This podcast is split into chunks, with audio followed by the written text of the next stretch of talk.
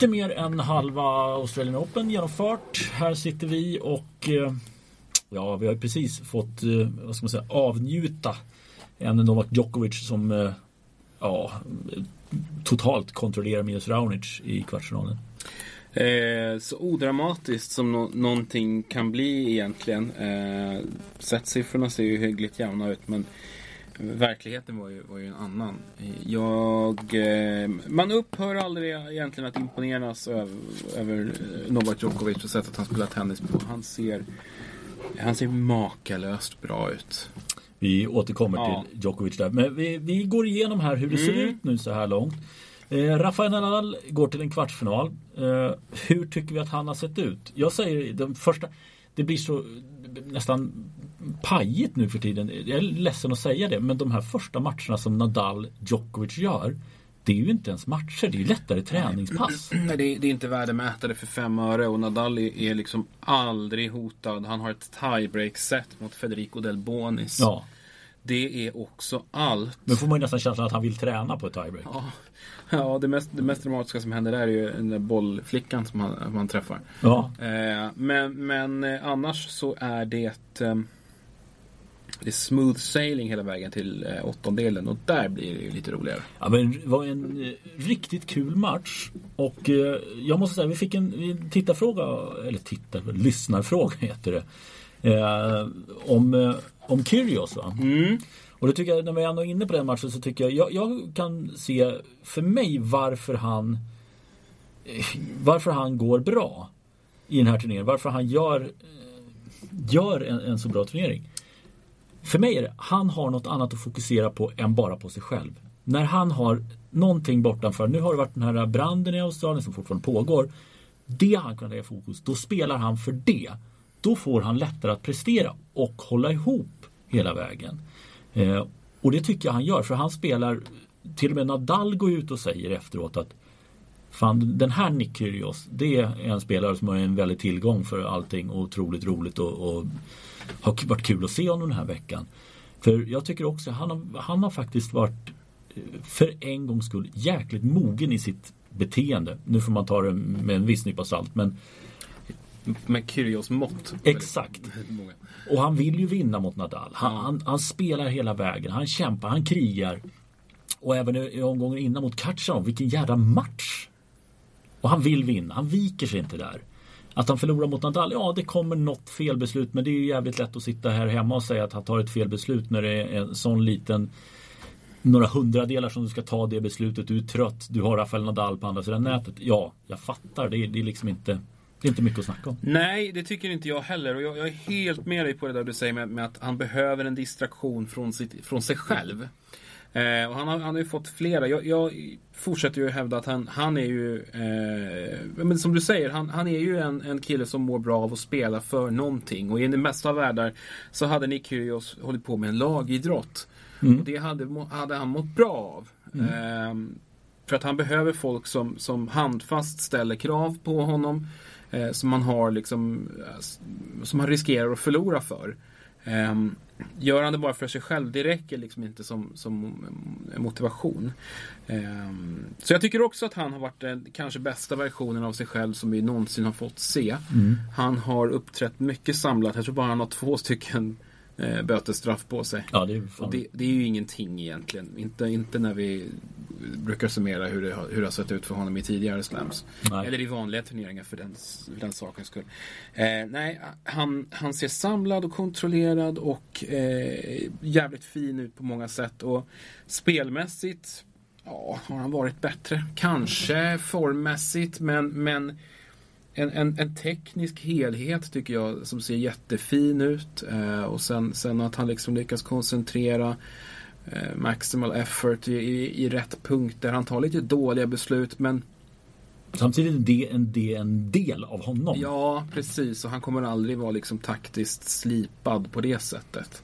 Eh, sen, sen så är han ju dock, tycker jag man får se mer än någonsin, att han är mer än bara en spelare med en enorm slagrepertoar. För han har eh, stundom, tycker jag, spelat oerhört smart och mm. faktiskt emellanåt liksom taktiskt utmanövrerat sina motståndare. Alltså seger mot Katjanov Mm. tycker jag är, är någonting annat än, än liksom bara att han har en, en bättre serve och forehand än vad Katjanov har. Han är smartare på banan. Ehm, men, men mot Nadal räcker det ju inte riktigt. Nej, men det är, ju, det är ju inte långt ifrån heller att han får med sig ett fjärde set också. Då är det utjämnat. Sen är det ju så att Rafael Nadal viker sig. Men jag tyckte man såg vissa nervositets delar i Nadals spel. För han gjorde en del misstag i, i tredje sets tiebreak.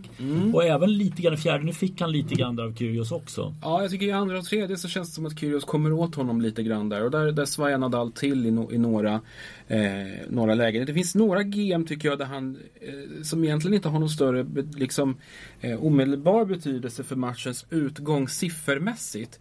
Men där eh, det, är, det, är, det är något läge där alla har tappat serven eh, och sen nästa gång han, han servar så, så håller han blankt och liksom går för stenhårt. För att sätta press på Kyrgios och kanske någonstans också eh, visa för sig själv vad han är kapabel till. Så att, eh, och, och samtidigt också försöka ge Kyrgios en påminnelse om vem det är han har på andra sidan. Så, att, så att det, det, det, och det är inte alltid han känner att han behöver göra så. Nej, För han är, han är nästan undantagslöst så eh, oerhört trygg i sig själv där ute. Men, men eh, Kyrgios skakar om honom ofta. Mm. Hörde, vi flyttar även till Micke Ymer måste vi beröra här som Mm. gör en Ja, jag, jag, vet, jag hade diskussion med, med Magnus Alsterback på Eurosport. Jag sa han, han, har inte, han har inte en chans. Magnus sa han hade en chans. Eh, Han har inte alls. Han har en chans. Eh, mycket större än, än vad jag trodde. Och jag måste säga att jag imponerades av hur han höll i det. Sen att Katjanov får problem med det. Jag tycker Katjanov fortfarande är en bättre spelare. Eh, på många sätt. Men Mikael Ymers sätt att hantera den här matchen gör ju oerhört svårt för Kasjanov och han kommer ju åt honom så otroligt bra. Ja men det gör han. Eh, han. Han sliter ju då enormt. Det är ju det är nyckeln i det här. Sen ska vi säga att Kasjanov gör inte sin bästa match. Eh, han har sett betydligt bättre ut än så här. Jag tycker han servar eh, direkt dåligt i, i, ganska många skeenden i matchen. Men, men Micke kämpar frenetiskt och sätter tillbaka bollar i banan hela tiden. Stressar Katjanov. Han får liksom aldrig någon riktig möjlighet att, att slappna av trots att han leder med set två gånger. Eh, och, och i i slutet av femte där är det ju faktiskt på väg att bära hela vägen. Då dyker ju den här akilleshälen i, i, i Mickes spel upp. Och det är ju det här att han, han, han har ingen serve att luta sig mot. Eh, i, i, Nej, det blir ju mycket Nej. mer spel. ja, det, det blir det ju. Och andra serven var direkt dålig i ett, an, i, i, i ett flertal poäng. Eh, framförallt när han ska serva hem matchen men även i tiebreaket i några lägen där. Sen är det en jävligt snöplig serveretur som han, som han styr ut brett. Som han egentligen bara ska kunna hålla in i banan och där någonstans glider matchen ur händerna i, i, i bland de absolut sista poängen. Men otroligt fysisk, eh, fysisk match. Ja. Eh, de man såg hur trötta spelarna var på Ja. slutet. Eh, och sen måste jag verkligen ge en eloge. Det är först och främst då Alex Theodoridis som är på plats nere i, i, i Melbourne. Som eh, fick en intervju med honom direkt efter. Jag tyckte han svarade väldigt bra. Oerhört väldigt bra. Eh, ja, men, moget svar om jag ska uttrycka det så. Det var, Ja men verkligen. Eh, och det var, det var reflekterande också sådana här saker som, som jag har tänkt på och funderat över kring hans spel och hans take liksom på hela 2020 med det år han har i ryggen. Att liksom hur han förhåller sig till den här rankingen och, och den position han befinner sig i nu. Och det oerhört viktiga år som, som, som eh, ligger framför honom. Eh, det tycker jag var jätteintressant att höra honom prata om. Det var som du säger mogna och bra tankegångar. Eh, det känns jättelovande inför resten av året tycker jag. Mm. Nej, det är imponerande att få de orden. De brukar inte vara så glada efter en förlust. ska man inte vara heller för den delen. Men det kom väldigt snabbt och, bra svar som sagt. Så att eh, ja, verkligen, han föll med flaggan i topp och med lite, lite mer flax så hade han varit i tredje rundan och mött Nick Kyrgios. Men fler chanser kommer. Eh, flyttar neråt då. Monfils team hade vi framme i fjärde rundan. Eh, och det var väl lite kul. Det var väl lite roligt. Eh, lite det som man hade hoppats på eh, och kanske också trott. Ehm, In, ja. Monfils har ju egentligen liksom ingenting att sätta emot där mot team som har landat på en helt annan nivå på det här underlaget. En helt annan grundstabilitet. Alltså golvet är höjt rejält för, för Dominic Thiem på alla underlag egentligen. Han, han står inte för de här bottennappen tidigt på säsongen längre. Nej, men det var nära ett bottennapp faktiskt i andra rundan. Vi har satt och gjorde delar av Bolt eh, mot eh, wildcard-spelaren Alex Bolt. Eh, där Bolt hade 2-1 i set. Och, och, där är det, jag vet inte om han, han, att det var någonting att han inte tog det riktigt på allvar, att han visste att han skulle vinna. För att han ska inte spela fem set mot eh, mot Alex Bolt. Det, det, det, är liksom inte, nej, det, det, är inte bra. Nej, det är det inte. Och han vinner ju också fjärde och femte sen med 6-1, 6-2. Eh, Bolt är ju ganska bra på att använda publiken. Mm. Eh, och, och de, de tjoar ju på rätt bra liksom när de, de märker att en hemmakille har chansen att ta sig någon vart. Hans, hans eh, stora match är ju i första rundan där faktiskt när han tar Ramos Finolas eh, och vänder på den matchen, vinner med 3-2 i set. Mm. Eh, jag skulle säga att team slog Manarino i första och sen slog han Taylor Fritz i tredje. Eh, 3 1 set och det är väl ungefär den skillnaden är. Fritz slår ut Anderson i, i fem set. Vi hade väl båda Anderson där. Ja, det såg ju ganska länge ut som att det skulle bli Anderson. Han ledde ju med 2-0 i set. Fritz mm. vände faktiskt där otroligt starkt. Mm. Eh, och, sen, Gulbis. Gulbis. Och den, jag, jag, följde den matchen en del och här får jag lite den här känslan som jag har sett lite när andra, vad ska man säga, fast större namn då. Ja men en Federer och här, När det kommer upp unga killar så vill de trycka till dem ordentligt. Mm. Jag fick som väldig känsla att det här var en final för Gurbis. Ja. Han skulle göra det och när han märkte att han hade Ogier Aliasim lite grann i säcken då, då liksom lyfte han sig ytterligare en nivå. Han spelade faktiskt riktigt bra. Och den unge kanadensaren, ja men det, så, där, så där går det. Men det är tufft att möta den, den typen av spelare för det finns inte så många som påminner om honom. Han rör sig ju inte så superbra längre men han har den där forehanden som är helt otrolig när den sitter. En server som är blytung. Eh, svårscoutad för Oger mm. Aliasim eh, skulle jag säga. Gullby spelar ju inte särskilt linjärt. Sen, sen, tror jag att inspirationen kanske tryter och tillsammans med orken mot en sån som Bedene som inte är särskilt kul att möta. Eh, så att, ja, men, men, men, men ändå. Det, det, det räcker ju i alla fall. Ja men det gör ju det. Så han tar ju sin tredje runda vilket är väldigt bra. Och mm. Det är klart som fan att det inspirerar mer att spela på en större arena i Melbourne än att lira i en gympahall i Frankrike mm. i februari. Ja, och vi vill ju se fler eh, matcher mellan typ Monfils och Gulbis. Mm. Det, det, är ju eh, Naturligtvis ingen av dem något, något större hot om stora titlar men, men, två spelare som Toren mår bra av och det, det är kul när de kan drabba samma. Mm. Eh, neråt då? Mm.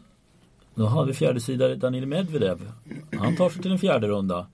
Eh, ser väl eh, stabilt ut tycker jag. De, han sätts ju inte riktigt på prov heller. TFO i första rundan tappar ett set. Ja, men det är ungefär så långt man kan komma. Eh, där nedanför då, om vi bara släpper honom mm. dit. Så är det John Isner och Stan Wawrinka, det är ju två veteraner där. Wawrinka var ju vi lite så här, ma, och jag gjorde delar mot Zumhur. Eh, ser, det är inte övertygande alls. Eh, slår Seppi en femsetare och sen får han ju matchen mot Isner efter ett och ett halvt set. Ska tilläggas att Wawrinka var sjuk enligt uppgift då runt Seppi-matchen där. Den gick ju också till fem set. Mm. Kan ju förklaras om det, om det nu var så. Sen eh, har jag väldigt svårt för jag, jag, fick information om att han var även att det var tveksamt att han skulle komma till start mot Isner.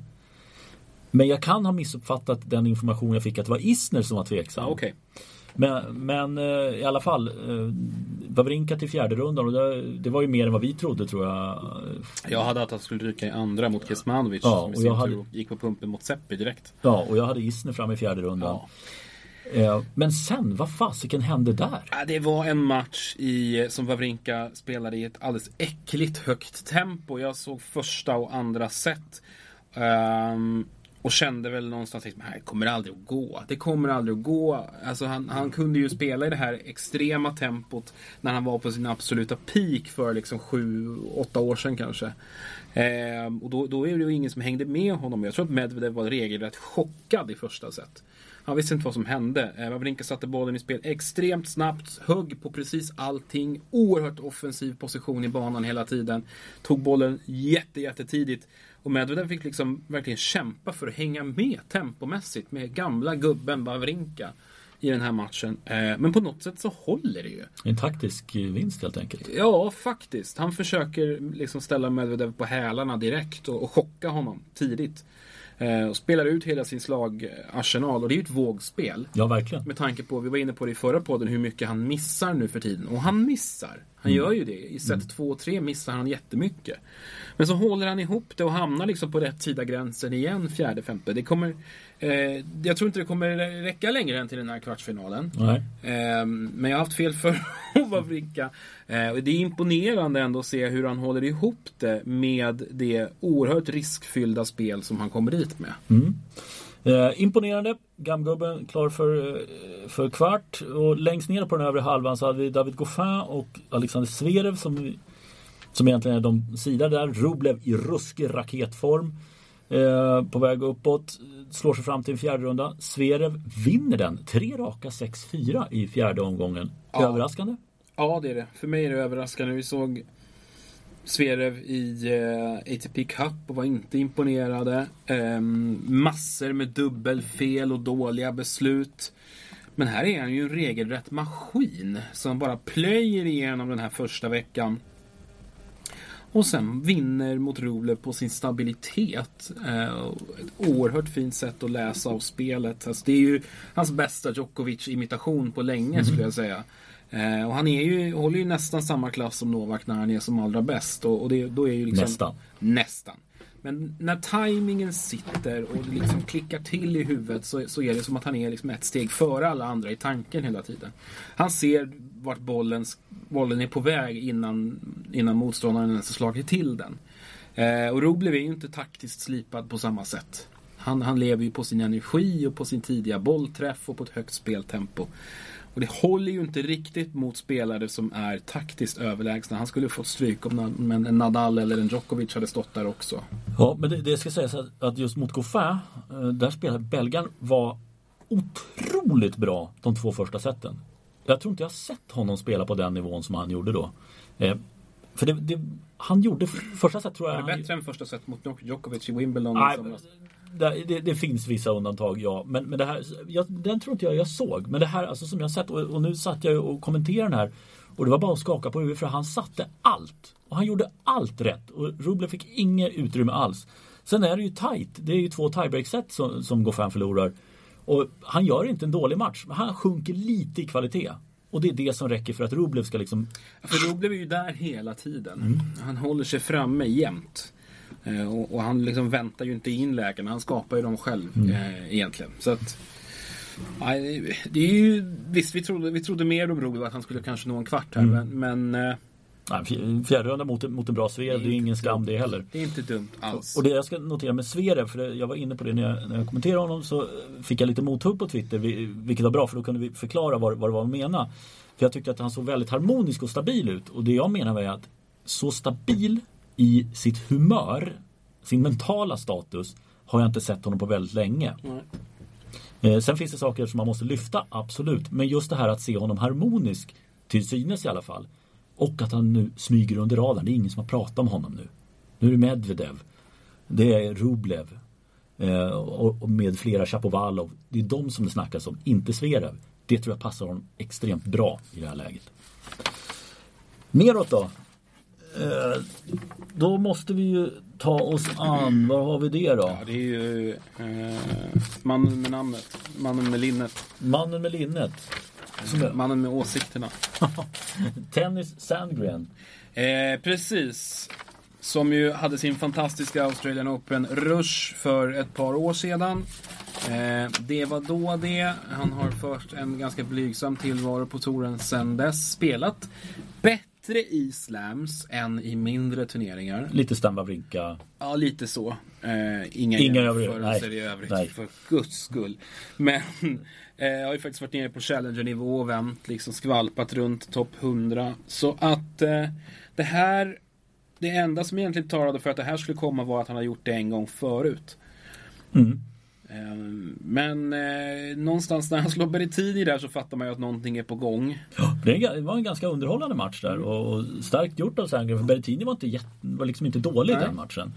Eh, så att jag, jag, jag imponerar. Sen så plockade han bort Sam Query tämligen enkelt i, i tredje rundan. Också imponerande. Och sen en Fognini. Fognini vill ju spela när han har tagit sig så långt så det är inget att han gjorde någon klassisk Fabio upptankning eller något sånt där. Utan Sandgren var så bra. Trots att han såg helt slut ut efter två game. Eh, så gjorde han det. Men, eh, men eh, sen, sen kom vi till en kvartsfinal. ja. ja. Ehm, och det, det, det, är en av de märkligare matcherna man har beskådat överhuvudtaget. Ja, vi, vi kommer till den då. För vi, ja. vi kan flytta ner där. Chapovalov var det ju på pappret att han skulle möta Federer i, en fjärde runda. Vi hade Dimitrov där också. Eh, det gick åt helskottare för båda. Ja, han var självkritisk. Chapovalov var inte alls nöjd med sin insats i öppningsrundan och det har man full förståelse för. Eh, man ska inte ta ifrån Fuxovic någonting. Han är ju en eh, i mitt tycke liksom en av en, en liksom well kept secret på touren. Mm. Han är en förbannat bra spelare, framförallt väldigt, väldigt spelskicklig. Mm. Eh, han kan bli något tempotorsk ibland, men han har en förbannat bra slagarsenal. Han har nästan every trick in the book. Han, han kan det mesta där ute. Mm. Eh, och liksom tar man bort stor, liksom de eh, uppenbara storspelarna så är det få som liksom kan slå en motståndare på så många sätt som Fuxovic kan. Han har en jäkla fin touch och en oerhört liksom, fin känsla och det ser bra ut när han spelar. Det gör det. Eh, han, han, spelar liksom ingen gristennis men i och med att han är så bred i sin repertoar så kan det bli tufft för spelare att slå honom. Och då är jag lite inne på det där igen att det är en fördel att möta unga killar. Ja. Som, för han, Fuxbys spelstil är inte så effektiv. Den är lite ålderdomlig på det sättet. Ja, men det ligger mer, mer åt... Ja. Det är en bra Federer-imitation om man ska vara bussig egentligen. Ja. Eh, så Chapovalov åker på däng och sen så en, en, potentiell framtida superspelare i Jannik Sinner mm. nästa. Och sen är det Tommy Paul, också en ung kille på mm. väg upp. Som åker på däng mot Fuxovic. Han gör tre jättefina matcher där. Mm. Eh, sen, han, sen kan han inte riktigt sätta emot eh, Federer. Nej. I den rundan. Men Federer har haft problem redan innan där. Steve Johnson är inget problem och Krajinovic är inget problem. Sen kommer vi till John Millman som är ett litet spöke där. Alltså det är det är två bollar från torsk där. Ja, Federer tycker inte om att möta Millman. Eh, Millman har, har eh, får faktiskt, det är inte så ofta Federer får kämpa lite med publiken. Nu tror jag väl att det var en fördel han egentligen i slutändan i alla fall. Men Millman har, har, hade en ordentlig kaka av folk på läktarna. Som faktiskt ville att han skulle plocka hem det här. Och jäklar vad nära det var. Ja, han spelar ju bra. Han spelar jättebra. Snålt så inåt helvete. Mm. Fantastiskt bra på att sätta bollarna tillbaka i spel. Med längd och tillräcklig tyngd. Federer fick jobba för allt. Mm. Noll gratis. Mm. Inte ett skit fick han till skänks utav Millman. Och det är så han måste spela. Och det är så förbannat nära att ge honom segern också. Men det, där märker man också, där kommer det här mentala. Han har 8-4 i match tiebreak i, i sista set. Vilket för övrigt, jag måste säga att jag är ju egentligen emot eh, att man, eller att man ska få köra hela vägen. Men jag måste säga att det har gett en, en väldigt fin krydda. Förra året tyckte jag inte alls det var lika många matcher som var av den här karaktären när det kommer till match tiebreak och det är väldigt tight och så. Nej, det har varit stor leverans i den spelformen, det får man faktiskt säga. Mm. Men sen kommer ju, då, då kommer några misstag. Mm. För sex raka poäng. Mm. Det är fan inte lätt att, att ta. Och man har sett det förr mot den här typen av spelare att, att det är liksom lite mer orutinerade killar som börjar fundera på vad fan är det jag håller på att ställa till med här mm. egentligen. På hemmaplan. Ja. Det hade ju blivit så fantastiskt. Och, och Federer är inte sen att hugga då alltså. Nej, och det gör han ju. Och sen så slår han då som sagt eh, Fuxovic i, i nästa runda. Mm. Innan han landar då i den här matchen som nu var på morgonen. Som du nämnde här tidigare Henrik. Ja, sju matchbollar räddar han alltså. Ja, så de har räddat elva matchbollar då fram till semifinalen. Det är helt galet. Sju matchbollar. Jag dök upp något på Twitter att han hade faktiskt gjort det en gång tidigare. I Cincinnati mot Scott Draper. För 18 år eller 17 eller 18 år sedan. Men eh, det är ju faktiskt, det är fan med en bedrift i sig att inte lyckas knyta ihop det med sju möjligheter. Jag tycker ju inte att, att eh, jag, jag satt och kollade igenom samtliga här inför podden igen eh, och eh, jag tycker inte att Sandgren spelar egentligen så jävla dåligt på de där bollarna. Nej. Inte en Millman gipsarm där? Nej, det är det inte. Det är en kombination såklart av ett, alltså ett osannolikt flyt och rädda sju stycken matchbollar. Det är klart att, att, att det, det, det är inte bara skicklighet som Nej. resulterar i Nej. det. Utan Federer har en ordentlig portion tur här och det hymlar han ju inte med efteråt heller. Och sen är han märkbart störd genom hela matchen att det, att det går så trögt för honom. Och du var inne lite grann på att det är något. Ja, ryggen verkar spöka. Du såg ju servehastigheten gick ju ner väldigt mycket fram till tredje set. Tog en medical och sen så gick den uppåt igen då. Nu fick han väl säkert någon dunderpiller. Och det var väl någon, jag såg där någon siffra att han hade 1512 matcher, noll retirement under match. Eh, och det, det är en jävla fin svit att ha. Eh, så frågan är nästan nu om kommer han ens komma in på banan mot Djokovic? Han, han kommer ju inte vara på banan mot Djokovic Nej, nej. Jag har, alltså med den här matchen och den mot Millman i bagaget och med tanke på hur svårt Federer har nu mot två spelare som är väldigt duktiga på, på att, att bolla tillbaka och liksom möta honom i hyggligt högt tempo och framförallt ja, men möta honom. Eh, så kommer det matchen mot Djokovic att bli en mardröm om han fortsätter att spela på det här sättet. Det ska till en otrolig höjning egentligen för att han ska ha någonting att sätta emot Novak i den här matchen. Jag, alltså jag, jag kan inte se att han grejer det. Alltså, jag vet inte hur, hur ska han hur ska han lösa upp den knuten? Hur ska han, hur ska han ordna det? Nej, med tanke på hur Djokovic har sett ut så, så är det ju jätte, jättesvårt. Nej.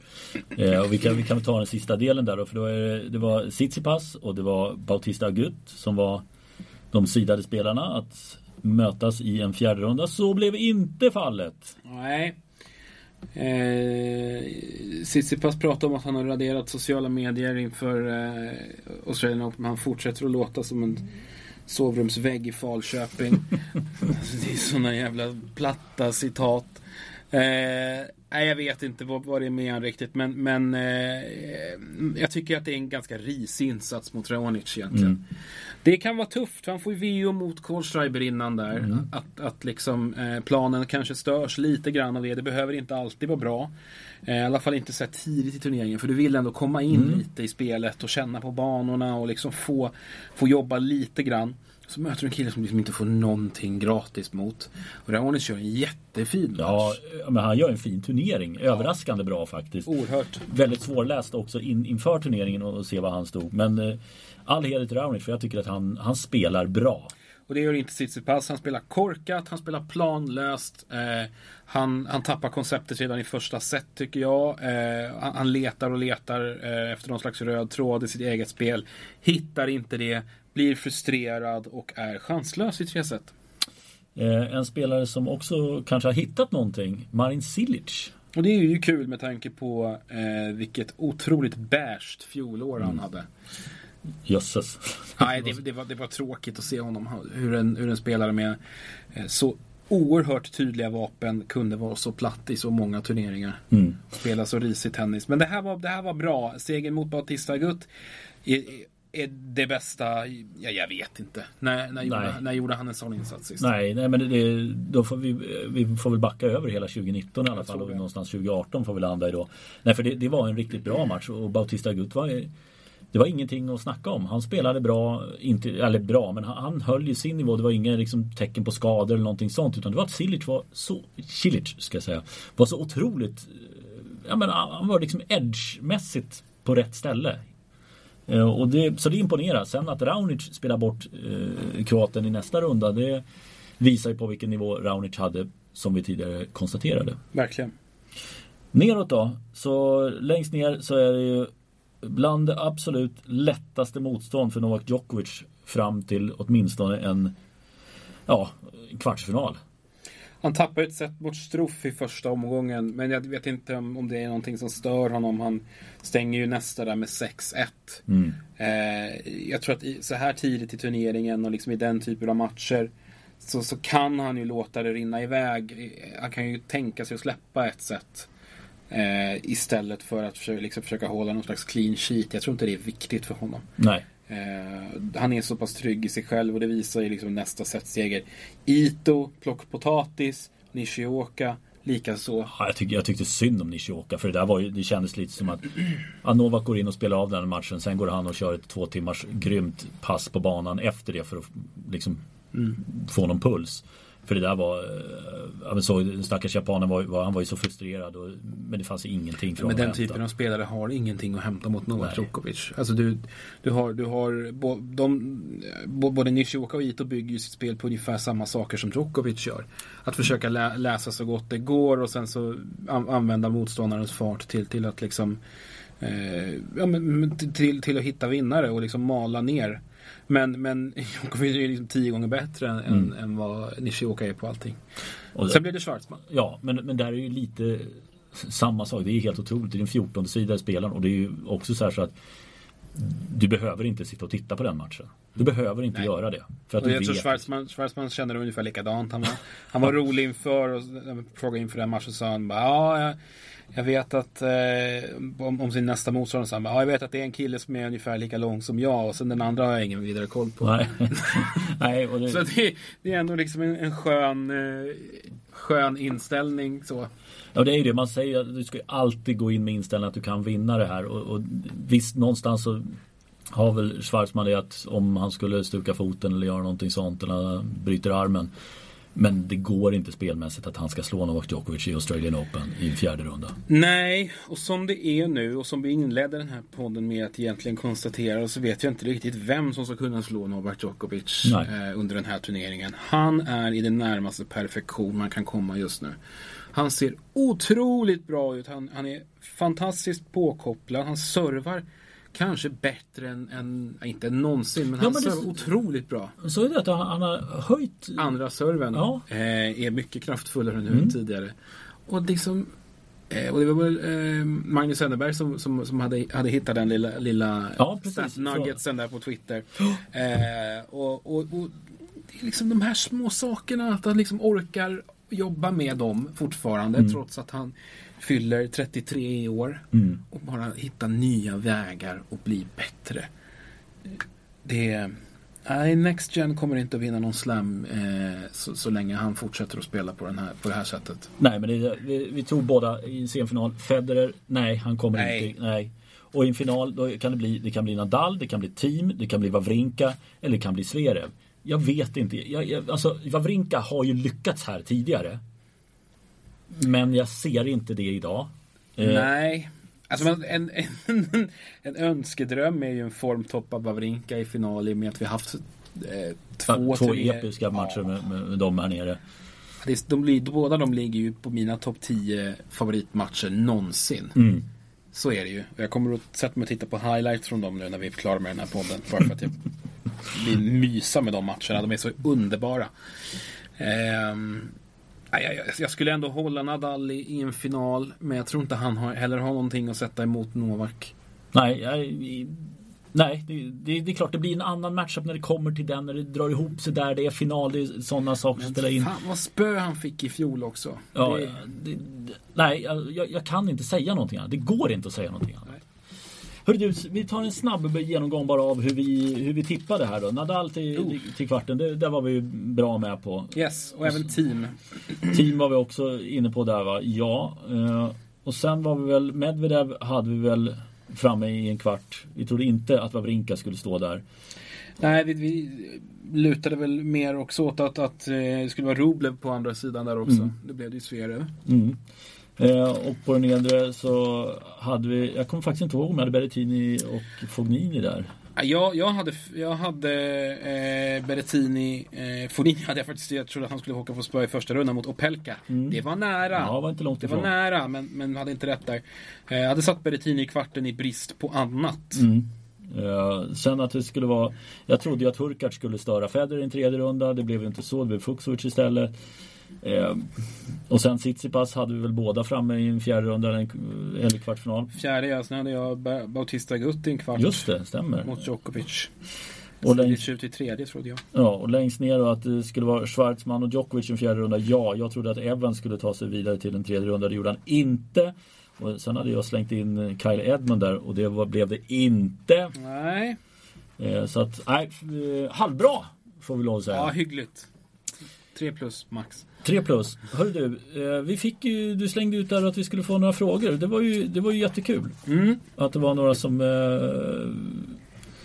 ville prata om det här. Eh, mest fascinerande med den här turneringen, Tennis Sandgren, Erik Jonsson. Det har vi varit inne lite grann på. Det mest anskrämliga är ju hans utstyrsel. Den, alltså din gamla klädblogg hade ju Ja. Min gamla klädblogg hade fan sågat det mesta som har varit i bild eh, under den här turneringen. Extremt låg nivå nästan rakt igenom. Nike har stått för det värsta bottennappet tillsammans med Sandgren och hans vidriga, vidriga linne. Ja, det... Trungeliti hade en jävla batikhistoria också i kvalet. Eh, fruktansvärt. Vill jag aldrig se igen heller. Eh, Men eh, nej, Sandgren eh, borde fan ha bötesstraff efter varje match. Ja, det, där, det, det, den, det är inte Den hör hemma i en jävla trailer park. Ja, i, absolut. Men, men fenomenet Sandgren är ju, vi var inne på det just att han lyfter så här. Han håller ju, när han är på de här arenorna så tycker jag han håller ju en mycket högre klass än vad han gör normalt sett i någon 250 turnering när han åker och, och, och lirar. Ja. Han ska hittar han rätt hjälp på sidan om så då ska han in topp 50 lätt. Absolut. Sen är det här ingenting som man kan förvänta sig att han ska komma och slå till med till vardags. Det tror jag verkligen inte. Jag tycker inte han har den kapaciteten. Han har ett, ett tennisspel som är lite för basic för det egentligen. Mm. han är bra på mycket. Han är en gedigen tennisarbetare. Mm. Som, som kan kräma ur max och lite till ur sin potential egentligen. Eh, Topp 50, ja, definitivt. Men inte mer egentligen. Eh, Mikael Eslon. Eh, hur kan det komma sig att, att man spelar så korkat som Serena Williams gör? Ja, eh, det är faktiskt en... Eh, för att man inte behöver spela smart när man har Nej. de eh, vapen som hon har. Nej, för att hon har varit så överlägsen så länge. Min, min teori nu är att hon börjar bli lite långsammare. Och det straffar henne en del. Några av de här yngre som kommer upp är snabbare och har också nu börjat få kraft. Så pass mycket kraft så att de får Serena att röra sig mycket mer och där är hon inte lika bekväm helt enkelt. Eh, så att eh, där, där, är väl egentligen det och vi var inne på det också att det skulle nästan vara bra. Först John McEnroe ska ha en eloge för att han går ut och säger att fan vinn de där två slamsen nu så vi kan liksom stryka Margaret Court. Absolut, och jag är väldigt glad att han fick säga det. Mm. Att, att Eurosport ändå endorsar det. Cred till Jonas Berg. Mm. Eh, som, som vi båda känner som nu är tennischef på Eurosport. Eh, som gör ett jättefint jobb med att mm. vässa deras sändningar tycker jag. Mm. Eh, och, och, som släpper igenom det. Ja. Och, och, ställer sig bakom det och, och, att, han, att han får ändå gasa. Ja, jag tycker det är helt rätt. Helt ja. Det är ju så rätt. Så att, eh, nej, det gillar jag verkligen. Eh, nej men eh, jag, jag, tror också, jag tror också eh, som, som du sa att, att Serena kan taktiskt sett tror jag kanske vara lite av ett ok för de andra. För att med sådana fysiska resurser så har inte hon behövt utvecklas taktiskt egentligen särskilt mycket. Och tittar man tillbaka, nu är inte jag någon damtennisexpert ska, ska gudarna veta, men, men, men liksom Tittar man tillbaka på de senaste 15 åren då, då Serenas dominans har varit som allra tydligast så har sporten dominerats av spelare som slår hårt ganska mycket mitt i banan. De rör sig inte särskilt mycket i djupled i banan utan de dammar på tills motståndarna slår bort sig. Mm. Eh, och det är väl kanske in, inte enbart men, men till viss del på grund av att de allra bästa har varit framgångsrika på det sättet. Har det inte varit eh, Subina så har det varit Sharapova mm. som spelar exakt likadant mm. fast sämre. Mm. Azarenka. Azarenka, Kvitova, visserligen lite mer taktiskt utvecklad men kanske inte heller haft exakt samma tyngd som de andra tre. Eh, och de andra har ju liksom varit uppe och vänt. De har vunnit mycket mindre turneringar. Liksom Wozniacki har gjort det. Halep har vunnit turneringar på löpande band. Varit bra på grus. Men ingen har på allvar kunnat bryta den här dominansen och kunna kalla sig liksom den bästa. Nej. Eh, och, det, det, tror jag har stått i vägen kanske för den taktiska utvecklingen på damsidan. Så med Serena borta. Alltså, det är klart att det är en jättenackdel att förlora sitt största affischnamn och liksom den som driver den här touren ur kommersiell syn. Ja men hon är ju större än sporten också. Så det är, är det ju, precis som Federer är större än, än sporten på mm. här sidan. Men med, med, med, henne väck så kanske det finns eh, Kanske sporten kan må bra av det på sikt. Vi kan mm. få se kanske lite mer underhållande spel. Mm. Och andra eh, karaktärer som kommer fram som spelar på ett annat sätt än det där. För egentligen är inte, det är inte så jävla kul. Nej men vi har ju sett det länge också. Ja. Ashley Barty ska jag slänga in där faktiskt. För hon tycker jag har ett väldigt underhållande spel som eh, Som är Som kan tilltala en hel del och som utvecklar tennisen. Mm. Jag sitter fortfarande och hoppas på en ny Justinerne. Men... Ja, don't Men det- hold your breath.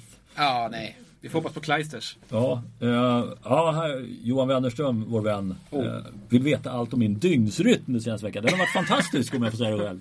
Eh, ja, Du är det, pigg när jag kommer in till jobbet i alla fall. ja, ja, men det, det, det är ingen, ingen ko på isen höll jag på att säga. Justerar dygnet lite grann, går och lägger sig vid mellan 9 och 10.